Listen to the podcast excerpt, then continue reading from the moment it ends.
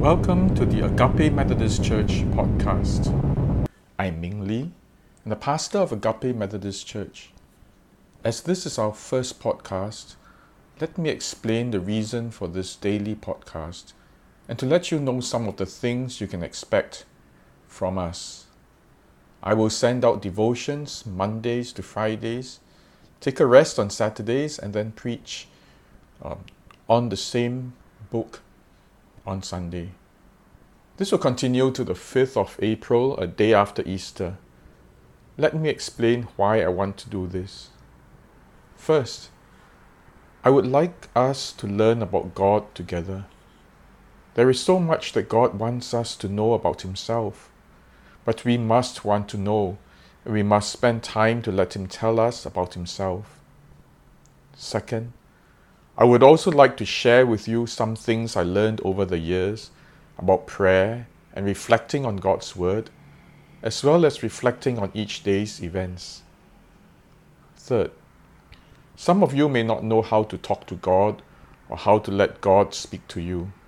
I hope that through this podcast you may begin to open up to God, to pour your heart out to Him, to let Him minister to and through you. On different days, I will do different things. Some days, I will do some reflections with you. Other days, I will teach you some ways of praying and help you to do so. And then I will also teach you how to meditate on the Bible or to pray with words from the Bible. And on some days, I may also sing and introduce some songs to you. Knowing God as His child is one of the most exciting things we can ever do and it is life changing. I will start with the Gospel of Matthew. The Bible tells us that Jesus reveals to us through his life, teachings, and works, death, and resurrection what God the Father is like. I pray that our daily devotions will refresh, surprise, and transform us as we get to know Jesus. Today's passage is Matthew chapter 2, verse 1 to 12. Let's read this together. After Jesus was born in Bethlehem in Judea, during the time of King Herod, Magi from the east came to Jerusalem and asked, Where is the one who has been born King of the Jews? We saw his star when it rose and have come to worship him. When King Herod heard this, he was disturbed, and all Jerusalem with him. When he had called together all the people's chief priests and teachers of the law, he asked them where the Messiah was to be born. In Bethlehem in Judea, they replied, for this is what the prophet has written. But you, Bethlehem, in the land of Judah, are by no means least among the rulers of Judah. For out of you will come a ruler who will shepherd my people Israel. Then Herod called the Magi secretly and found out from them the exact time the star had appeared. He sent them to Bethlehem and said, Go and search carefully for the child. As soon as you find him, report to me so that I too may go and worship him. After they had heard the king, they went on their way, and the star they had seen when it rose went ahead of them until it stopped over the place where the child was. When they saw the star, they were overjoyed. On coming to the house, they saw the child with his mother Mary, and they bowed down and worshipped him. Then they opened their treasures and presented him with gifts of gold, frankincense, and myrrh. And having been warned in a dream not to go back to Herod, they returned to their country by another route. This is the word of the Lord. Thanks be to God. In this passage, four groups of people are represented. First, King Herod represents leaders. Second, the people of Jerusalem represent followers of the leaders. Third, the chief priests and teachers of the law represent those who are well versed in the Bible or in Scripture. And fourth, the Magi represent outsiders. King Herod was the ruler and leader of the people of God. He had God's authority to govern the nation. The people were to look up to him and obey him. But King Herod used his power and authority for his own purposes. He did not care for anyone except for himself. In fact, it is said that he massacred his family members to preserve his power. He certainly massacred the children of Bethlehem to prevent the king of the Jews to survive. While we are not surprised at evil and cruel rulers, what is surprising is the second group, the people of Jerusalem. Why would they support an evil ruler? Verse 3 tells us that when the Magi came inquiring of the king of the Jews, King Herod was disturbed, and all Jerusalem with him. All Jerusalem was disturbed. Why? I have learned from observation and experience that many people find it easier to not think for themselves and happily follow their leader. All Jerusalem blindly and uncritically followed their leader. The third group surprises us even more. The chief priests and teachers of the law not only knew God's word, they also knew the good things that God wanted to give them. In verse 6, they quoted a prophecy from the prophet Micah For out of you will come a ruler who will shepherd my people Israel. A ruler who will shepherd their people. What a promise! This is a good thing, a very good thing. To the people who were bullied and exploited, finally God was going to give them a ruler who would shepherd and care for them. These people who knew the promises of God should be cherishing such a promise. But what do we see instead? This meant nothing to them. It was just a nugget of information, and it was all right for them to give this information to the king so he could kill off the promised shepherd. And then there were the Magi. They were outsiders seemingly unimportant to God or his people. The fortunes of the Jews were also not their concern, since they were not Jewish. Yet they journeyed far to seek out the king to worship him. Verse 10 says that when they saw the star, they were filled with joy, and they bowed down and worshipped the king. The gospel writer clearly wanted to honor this group of outsiders. The Gospel of Matthew is a radical and scandalous gospel. It is even more so when we consider that it was written to the Jews. The evangelist confronts his hearers. God is not impressed with his own people. His authorized leader proved to be a traitor. His beloved people joined the ruler in rejecting the Messiah. Those who are supposed to know God and His Word used their knowledge to seek out and destroy the Messiah. The only ones whom God was impressed with were the outsiders who longed for a king who would care for his people, even when these people had nothing to do with the Magi. Perhaps it was their sense of righteousness and compassion that caused them to want a king who really cared for his people. This is a sobering thought. Which group do we belong to? Am I the ruler with power and authority from God, but using his authority to benefit me at the expense of others? You could be the head of the household, but using the biblical command that your wife and children must submit to you to have your way.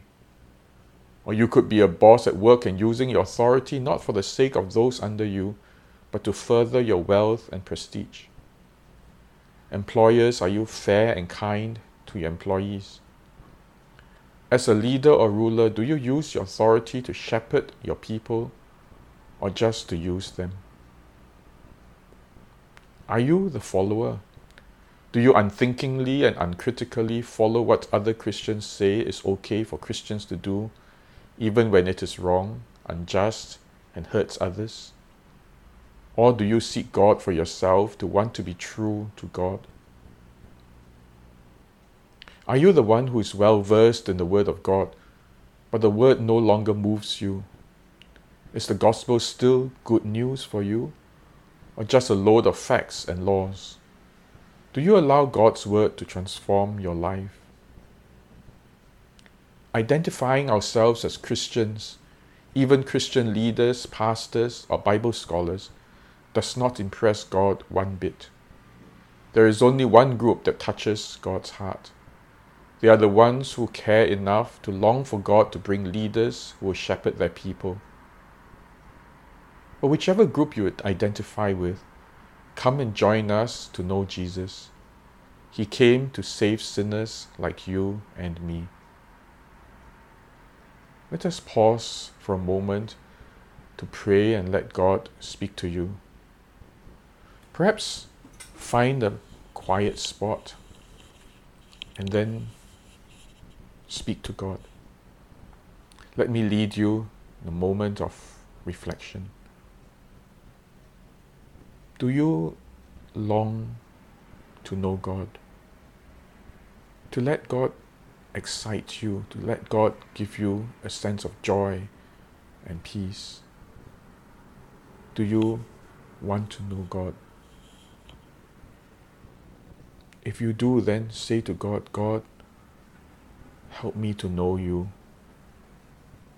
Reveal yourself to me. Soften my hardened heart. Touch my heart and let me want to know you once again. Perhaps you want to go further than this. Maybe you want to be a shepherd.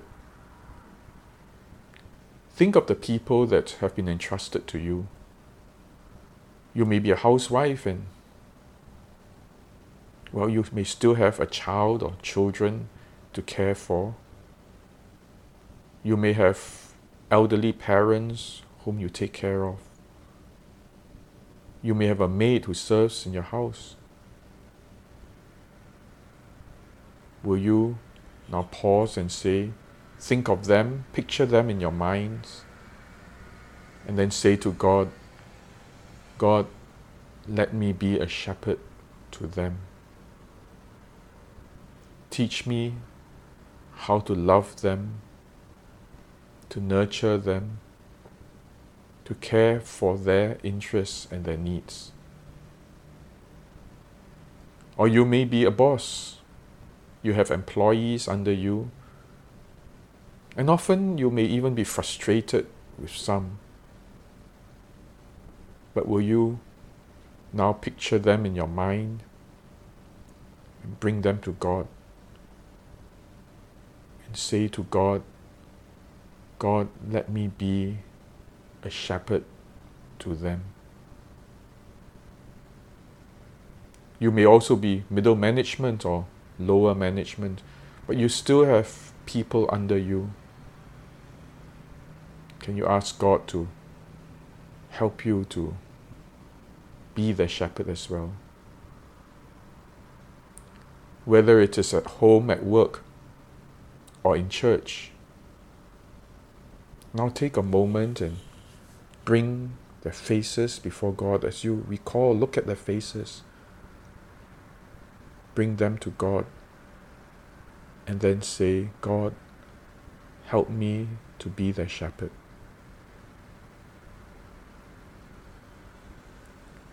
Some of you also have been studying the Word of God for a very long time. You know many, many facts of the Bible or some of you know very little about the Bible and you feel inadequate. Remember that it is knowing the Bible is only important when the Word of God touches your heart. When it brings joy or brings sorrow, leads you to love God more. will you ask God to let His Word transform you, to revive you, to let you feel love for God, remorse for sin, hatred for evil deeds? Will you let the Word of God teach you how to feel once again?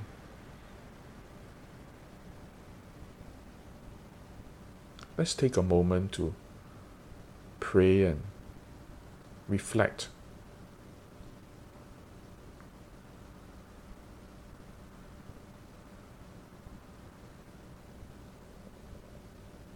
Let me now pray for all of us. Father, we acknowledge that we are sinners. Some of us have been like King Herod. We use our power to enrich ourselves only to benefit us at the expense of others. Some of us are like all of Jerusalem. We don't think very much about what is good or what is right. We blindly follow the ones who tell us what to do, forgetting that each of us is an individual loved by you. We can know you for ourselves and honor you with our lives. And some of us are like chief priests and the teachers of the law. We know your word so much, so well, but it means little to us. Father, we are so sorry. I want to know you. I want to know you as my friend, my Father, the God who loves me. Begin, Lord, to make a difference in my life. And Father, I want to be like the Magi who long for a shepherd for your people. Help me be one of those shepherds too. That I may be used by you to be a blessing, to nurture, to care for those whom you have entrusted to me. Father, today begin that work in my life. I pray this in Jesus' name. Amen. Well, I'll hope that you have a wonderful day today as you allow God to work in your life. And we'll come back tomorrow once again. Thank you and God bless.